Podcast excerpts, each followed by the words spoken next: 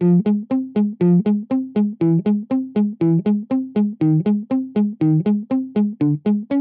to Cairn Commons, a biblically minded podcast highlighting the people, conversations, and ethos of Cairn University.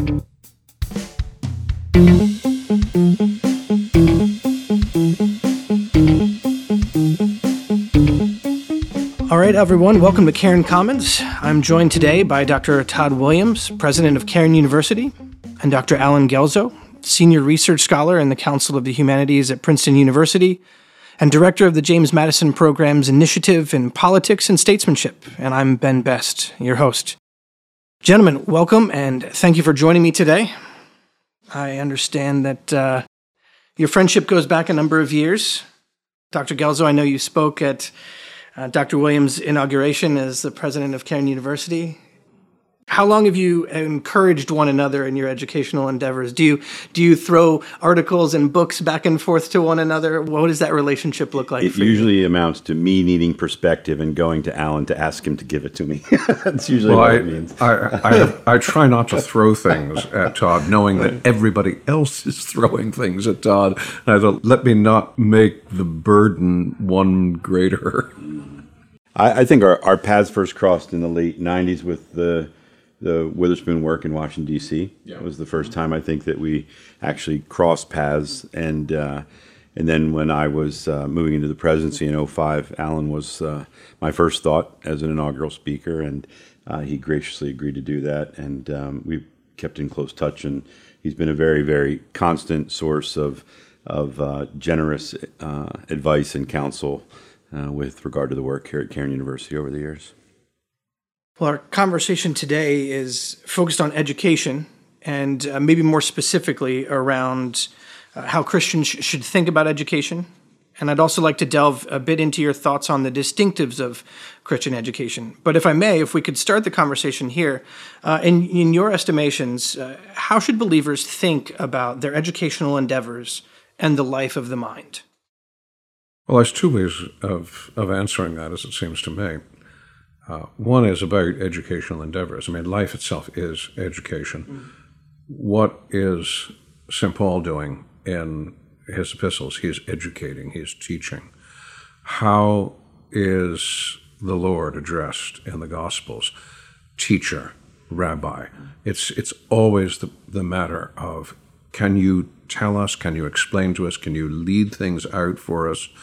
And the word education itself is from a Latin word, educo, to lead out, to bring out. And what we do as students is to find ourselves built up, built out, exploring, discovering all new things that we would not otherwise have been inclined to discover. For those who teach, there is an even greater task. And the New Testament makes it clear that it's, in fact, a greater responsibility, that those who teach are going to have to answer for more. What are you doing? You are taking the tender shoots, the plants in Christ's garden, and you are looking for the best way that they can be fed and nurtured and grow into full bloom that glorifies God. And that is a task, that is a goal which is sanctified in itself and sanctifies, should sanctify, those who are the practitioners of it. So you might say that education, considered in all these ways, is an integral part of what it is to live the life of the gospel. Uh, we are not merely people who act, we are people who think. And we are instructed to be built up by the renewing of our minds. So all of these things are connected and should be trunked into any notion of Christian education. That's even before we start talking about, about subjects, about theology or about English or about history or, or, or, or whatever. What is the sense of responsibility and vocation that we bring to this matter of education. That's really the perspective I think that we have to see the whole question in. Because it is, as you say, it is it's integral to being a Christian. It is it is necessarily that we are to be engaged in learning. Jesus had many followers. He had those students that you know that were his students that in, in whom he invested, and uh, it is an integral part, I think, of the Christian, not just the Christian faith, but the Christian life, and uh, and the scriptures replete with references to the life of the mind and what it means to be responsible with it. So it is organically and inherently part of our Christian faith, and I think that's what what makes it so important in terms of what we do in Christian education, but to see it larger than that, as as you're suggesting. And, and you know, very typically, a few of his students flunked their final absolutely. exam. Absolutely, absolutely. But the good part was there was a makeup. That's exactly right. That's exactly right. Um, you you've both been involved in education, certainly higher education, both Christian and non, for decades now. In that time, what, in your view, has changed the education landscape most profoundly? The thing that strikes me the most, and that I would say is the most noticeable over, the, over these decades, has been the growth of administration and the role that administration in higher education has assumed. I can barely remember, I'm seeing this at the very end of what had been a prevailing model, in which an institution of higher learning was faculty and students and what administration there was was almost always faculty who were doing something temporarily or part time, but they still considered themselves to be fundamentally faculty. I can remember the old PCB days at 18th and Arch, and even the president in that in those days, was, uh, this was Douglas MacCorkle. Douglas MacCorkle taught. He was primarily a teacher, and my goodness, he was a wonderful teacher. And the people who filled what administrative roles there were, and there were not many, uh, were often people who had been or who were going once again to be teachers. A lot of administration has simply been called into being by the necessities, by, let's call it, the maturation of higher education as an industry. An HR person who I, who I knew uh, years back said to me at one point, You have to realize that about 25% of tuition goes to administrative tasks, 25, another 25% goes to compliance. Another 25% goes, uh, at the end of the day, about 25% of tuition actually goes to the educational process. And a lot of that is unavoidable. I mean, especially when you think about compliance. I mean, Todd, I, you, you have to deal with this on on an everyday basis, but you have got compliance with municipal ordinances, you have compliance with public utilities, you have compliance with Commonwealth of Pennsylvania and education office there. I don't like to think about how many trips you have to make right. on the turnpike right, to Harrisburg. Right. Um, and then there's federal compliance because not only do you have a Department of Education, but you also have the administration of student loans through the federal government. All of those, those, those, most of those things didn't exist and then regional and professional accreditation program. Oh, and accreditations yet again. In in 1971 to 1975, those kinds of things barely existed. Right. And today they are an omnipresent demand mm-hmm. on the life of institutions. So, yes, it is possible to say, well, isn't it a pity that now we have so many administrators? Um, the difficulty is, I'm not sure that that could be easily avoided. Now, what has also changed along with this is a sort of balance of relationships. It used to be, I mean, my memory, it, certainly, is that the relationships I had with faculty were very one on one. Those were the people I dealt with on an everyday basis. For the experience of undergraduates today, it is much more a matter that students are dealing with administrators. Administrators understand that they have a separate role. A lot of the times, what you have is this bizarre moment where administrators and students find themselves on one side and faculty are on the other. Mm-hmm. And that is what creates, in some cases, some very toxic relations. Again, that is something that you did not see in what I want to call my day, but in a sense, I've been living with that all my life because uh, as one of my children once said, you never did graduate from college, did you? I've, I've been in it, so to speak, all these years. But uh, these are these are some of the dramatic changes that I've noticed, and they apply as much to Christian higher education as to higher education in general. And, and that is one of the challenges because even in in Christian higher education, you're still part of this larger industry that's being pushed by all of these dynamics and factors. And one of the things that happens in that administrative drift or expansion that, that you're referencing is you also have a problem in terms of missional consistency and missional commitment.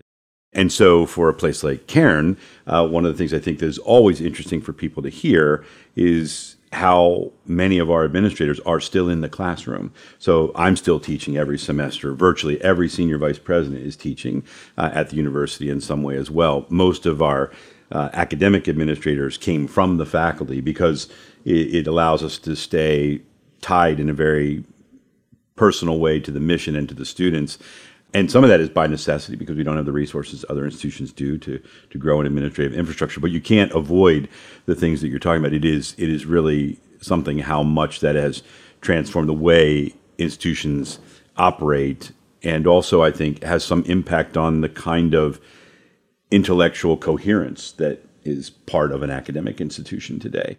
I think one other noticeable development connected to this is how much administrative leadership not only has not come from the classroom, but in fact never was connected to it. Right. Someone who is, for instance, sitting in Harrisburg, who is administering legislative mandates and inquiring about the enforcement of those mandates, is not going to think at first about what the impact of a mandate might be on Cairn as a Christian institution. They're just simply going to think, well, this is for all the institutions and then you begin to have the back and forth, you and then we have the, the, the pulling uh, in different directions. That's a moment when people are very likely to say, Why do we have so many administrators? But we have what we have because, in a way, the demand has moved so much in those directions. So we can point to the regulating bodies, we can point to accreditation, we can point to the need for administrators to specialize in a particular piece of that endeavor and the industry that it upholds, all of which inevitably leads to a rise in student cost, a number of other things exactly. as a as an, a part of all of that. Apart from your direct involvement in education, you're also both deep thinkers. Uh, you both write regularly in various columns. You're both active churchmen. You're both Cairn University alumna, and uh, you each respectively have a love for history. Uh, so I'm curious to take a bit of a tangent here as we move back around. Why should we be students of history? Because you can't avoid it. If you're going to be anyone who aspires to a biblical worldview, you're being introduced to history just from the start. Pick up the Bible. What are you being instructed in? In the beginning. You're not being addressed in terms of, well, who are you now and what are you feeling and what are you thinking and seeing? No, it's this isn't about you. This is about in the beginning, God. So you might say that the book of Genesis is a history lesson. And in fact, the first five books of the Bible are history lessons. And not only history lessons for the ancient people. What does St. Paul say? He says, These things were written that you might be instructed, that you might see these examples, that you might. What and, and what does John say also in his gospel? These things are written so that you might believe. We're telling you a story about history.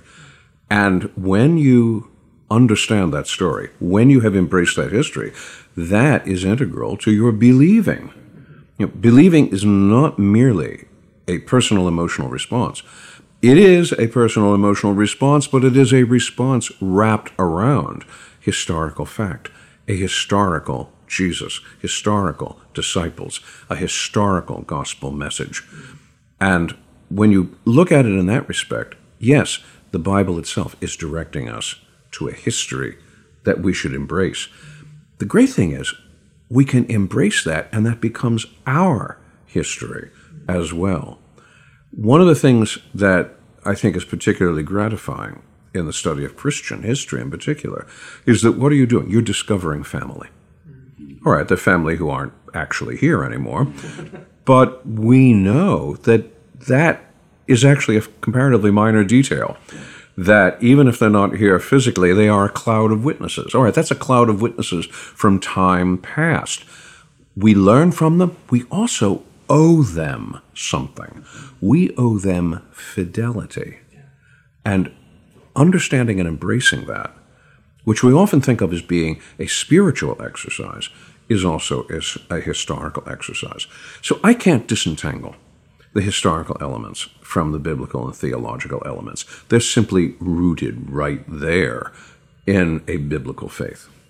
And apart from that, we find ourselves sort of uh, in danger of, of a kind of contemporary arrogance, personal arrogance. To be to be ahistorical is is to necessarily be arrogant because history is is sort of an act of setting yourself aside in in a way that is really profound. And I think that's one of the things that makes it difficult in today's culture where we're all told that we're truth makers and history is a tool of activism rather than seeking truth. We're truth seekers, not truth makers. And all of those things lead to a greater degree of humility, a, a more robust perspective, as, as, you say, a more theologically integrated outlook. Uh, there, there's a lot that comes with appreciating and studying history in that way. A great man, and you will recognize this at once, Todd, deplored what he called chronological snobbery. Absolutely, I was just yeah. thinking the same yeah. thing. Yeah. And uh, and chronological snobbery simply is the notion that we sitting right here at this particular moment in time, 2023 AD, occupy a position that is unique and privileged and which does not need to be rooted in anything that went before. Exactly. And if that is the case, then we really have set the Bible itself at naught because that is an attitude that marches in exactly the different direction from what we read in the Bible. I think that's exactly true. And I think, in the same way, we open with understanding that education, learning, teaching is all sort of intertwined with our being Christians, so is that respect for history and, uh, and a degree of humility and, and curiosity. What's, um, I think, very interesting in the way we approach biblical history is that biblical history doesn't gussy anything up. No. Biblical history is brutally frank. Raw, it is. There are people in there that you scratch your head about. There is David and and Uriah the Hittite and yeah. Bathsheba. There is Abraham and Sarah. They they don't always behave like saints. right. yeah, yeah. and you know, in in one sense, all right, there's a comfort there because we know when we falter. All right, righteous man falls seven times in a day, but mm-hmm. is picked up. But we also look at the history of great people like that, and we realize they are great not because they were intrinsically perfect and always did everything right. They were great because of God's mercy, God's calling to them, God's grace. We learn a lesson about grace. We learn a lesson about fallenness. We learn a lesson about irony. We learn a lesson about how God right straight on crooked lines, which was a proverb I first read when I was in the old PCB mm-hmm. days, mm-hmm. and which has stuck with me ever since. Yes.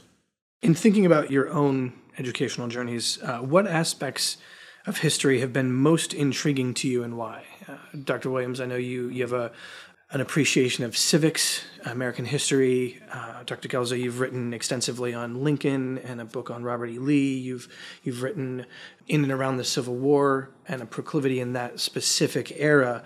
But what what, as you look back, uh, is formative in both your educational journeys and what aspects of history have been most intriguing? What do you run back to? Well, you know, the funny thing is, Ben, I never set out to be a historian. Right. Mm. Uh, I never planned to be. Now, I always had a very lively interest in the subject, and it goes back to oh my goodness, when I was uh, when I was a child, I was interested in history, but I never saw myself becoming a historian. And I think that is a fairly common narrative for a lot of folks, particularly for a lot of our graduates who may have come to this institution thinking they were going to be preparing for ministry or simply studying uh, theology and Bible and then end up sort of having their interest broaden and actually bring that biblical and theological perspective to bear on a particular discipline. I think that was my case. Uh, and, and I think that for me, the, the, the issue of history has always been, and, and, and of course, Allen and his work has had an, an, influence on my thinking around this in the, in the last uh, 30 years or so that he's been working and writing, and others as well. But I, have always sort of been someone who contextualizes, constantly contextualizing, and there's no way to contextualize that doesn't include history. If history is prologue, then that is that is the way you contextualize something.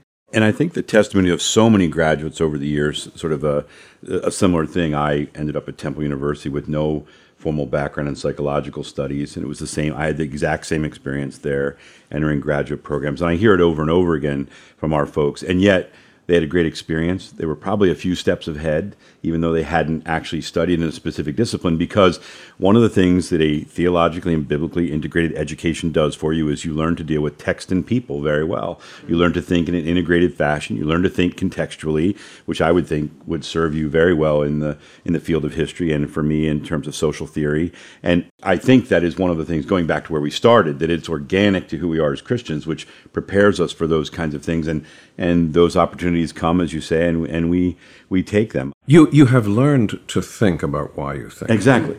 You have acquired epistemological self-awareness. Right.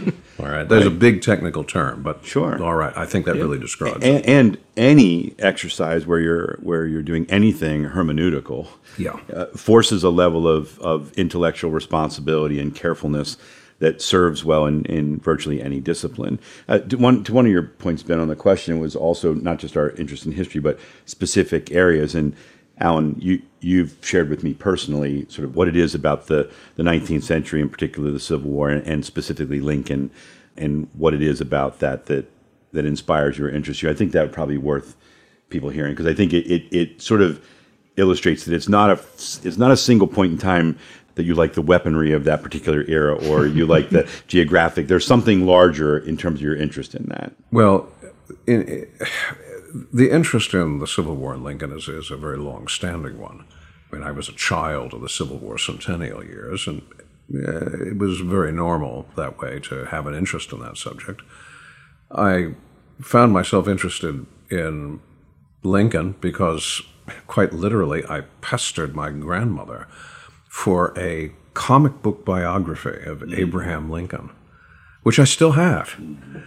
But I pestered her for it at a, um, a news agency in uh, uh, the, the old uh, uh, Philadelphia uh, 30th Street station. And uh, that set me on a path that eventually led towards writing a great deal about Lincoln. So there's, there's a long term connection that way. But there's also the connection of seeing in Lincoln and Lincoln's time some really remarkable things about American life itself. We, as a democracy, are committed in our bones to equality as a principle. That was right there in the Declaration of Independence. However, as one very astute observer of American life in the 19th century wrote, the passion for equality can have the negative result of discouraging excellence. Mm-hmm. And you see this in a lot of 19th century politics because look at the run of presidents that we had in the in the years before the Civil War. My goodness, some of the most unmemorable people in American life. I mean, you run the, the line from Zachary Taylor, Millard Fillmore, Franklin Pierce, James Buchanan. When was the last time anyone celebrated the birthday of Franklin Pierce? And you think at this moment, as we were descending further and further into what would become the chaos of the Civil War, what was what was going to happen? What if the leadership dearth had been so dramatic up to that point? What hope did we have? And then suddenly there comes this man, Lincoln, and he is almost literally a gift. It was like, what good thing did we do to deserve Abraham Lincoln? And yet, even that, he was not perceived as being that at the beginning. After his election, one newspaper editor asked in irritation, Who will write this ignorant man's state papers for him? oh, I wonder if that editor ever had to eat those words. But, you know, this was the perception. And you just cannot think of what would have happened to this country had it not had the kind of leadership that Lincoln provided. At moments like that, you, it, it just seems marvelous. It just seems wonderful that without any precedent or warm up, suddenly at the moment when we needed it the most, we get an Abraham Lincoln. Otto von Bismarck, who I don't usually quote as an mm-hmm. authority, mm-hmm. once said that the Lord looks out for fools, drunks, and the United States of America. and and if and if there was ever a, a, confirmation of that, I would have to say that it's in the person of Abraham Lincoln. And I, and I think in that, and what I've always enjoyed about your work around that as well is sort of talking about it in that way, where you understand the sort of very robust narrative and context of Lincoln and his time in a way that there is something to learn from it. And I think that is actually one of the things that I've appreciated the most about reading during that time frame, which is one of my favorites, or the founding, which again we're teaching on that now in the civics class that I teach. But but also even in, in points of ancient history or the 20th century with the Second World War, those pivotal moments in history where there is something profound to learn from the characters there. And I, I find myself, and I, and I tell folks this all the time with regard to, you know, everybody wants to know, well, what are executives reading and what should I read? I, I'm reading, uh, apart from biblical and theological works that are germane to what I'm thinking about or doing, almost exclusively histories and biographies, and I don't really spend much time on anything else. You know, some fiction here or there, but but for the most part, the things that I learn the most from are these histories and biographies because of what we learn from the lives of those that went before us and the events that preceded us. There's there's a lot there to be gleaned, and from the big moments, I, I think things stand out in very stark ways. And you know, Lincoln in the Civil War is certainly one of those for me. I have uh, found Allen's work to be extremely helpful in that way, and and usually when we get together, we're talking about some book or other uh, that, that we're reading. Well, I'm, I'm times. looking up at your bookshelves here, Todd, and the first thing that takes my eye are two volumes of biography of Churchill.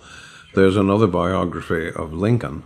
It was it was once said by Logan Pearsall Smith that the mark, the genuine mark of a vocation, not just a job, genuine mark of a vocation, of a calling, was how much love you had for the drudgery of it. Lincoln had the love for the drudgery. He would be doing that kind of work at all hours of, of the day and night. And one of his secretaries was really eh, amazed by the fact that the day after his reelection in 1864, well, everyone had been out celebrating that night. No one else was in the White House the next day, but this man came in because it was his job to bring the mail in. He brought the mail into a suite of offices and then in the White House that were the president's office. I was amazed to see Lincoln at his desk. Mm-hmm. And this man reflected on that and said how much comfort it gave him to realize that the fate of the nation was in the hands of a man who would not rest from the responsibility of oversight. I think, and people sometimes ask me, what, what do you think is the most marvelous thing Lincoln ever wrote. And people will say, of course, the Gettysburg right. Address, yes. the second inaugural. I like to take them to a letter that he wrote in July of 1862 to a man in Louisiana named Cuthbert Bullitt. Now, this, uh, this was a man who was complaining to Lincoln about Union policies in occupied Louisiana. And Lincoln told him pretty bluntly what the reason for the policies was. But at the end, he said, I shall do nothing in malice. What we are dealing with is too great for malicious dealing. And I thought, that is marvelous. Because not only does it speak a word of balance and peace to others, but also reminds us we are only servants. You know, when I was a senior at PCB, Haddon Robinson came and preached a series that spring, and over and across the street in the old Arch Street Presbyterian Church. And I have no idea how many of my peers may remember this, but I was struck so forcibly by the text he chose to preach on from, from the Gospel of Luke. When we have done everything that we are called to do, we must say, we are only servants We've only done that which we were supposed to do. You don't pay yourself a compliment. You don't pat yourself on the back. You just realize this is what I'm supposed to do. And when you see a, a, an attitude like that in the hands of a man like Lincoln, then you think, I want to aspire to that. I want to practice And that. that issue of looking at those kinds of characters and aspiring is not something that applies only to those that want to serve in the public square. There, there, there are things. They are things that can be gleaned by everyone, no matter what their station or occupation. And therein, I think, lies the value of history and biography, where as it's sort of you know the, to the degree to which popular culture and other things in our current day are making that less of an emphasis or consider it less important in grade school, middle school, high school curriculum, we're, we're losing something, not just in terms of our knowledge of the past, we're losing the opportunities for inspiration and aspiration because we're not looking at those kinds of things. And they have impact on, on every aspect of our life. My wife and I, a number of years ago, someone asked a question about, you know, we, we're gotten to this point in our marriage, you know, we want to be challenged to think about it different way. And we both said, you know what you need to do is read about John and Abigail Adams. And if you read about John and Abigail Adams and you're looking for what you can glean from the way they loved and cared for one another in the midst of an extremely critical time in history where they were they were under a great deal of pressure and suffering and the, the, the things that come out in their love for one another, their respect for one another, their relationship with one another. There's something to be gleaned from that. That's not learning about Abigail Adams, the, the first lady of the second president, or John Adams, the second president, but actually learning something about the way in which their life worked and how you glean from that. No, that's what that's what a vibrant reading of history does for you. It's not that there's something intrinsically dull about the subject of history. To the contrary, for me, history is like this constant adventure movie right. going on in my mind. Right. It's full of color, of life, of adventure, of, of decision. Uh, for me, that's it, I, I, I take the greatest personal delight in it. And yet, I also realize that history has two serious functions. When I explain things in those terms, it will almost sound like I'm treating history as entertainment. All right, yes, there is a certain entertainment mm-hmm. aspect. You can be entertained by history. I'm glad you can, and I will try to talk history mm-hmm. in a way that will catch your imagination like that. But same time, I also know that history has got two much larger functions to serve. One is inspiration, not just mm-hmm. entertainment, but inspiration. I want people to come away from what they read saying, This was really bad. We are not going to let that happen again. Or they're going to come away saying, This was really good. We must replicate this. We must go and do likewise. Inspiration. Second thing is explanation. How did we get here?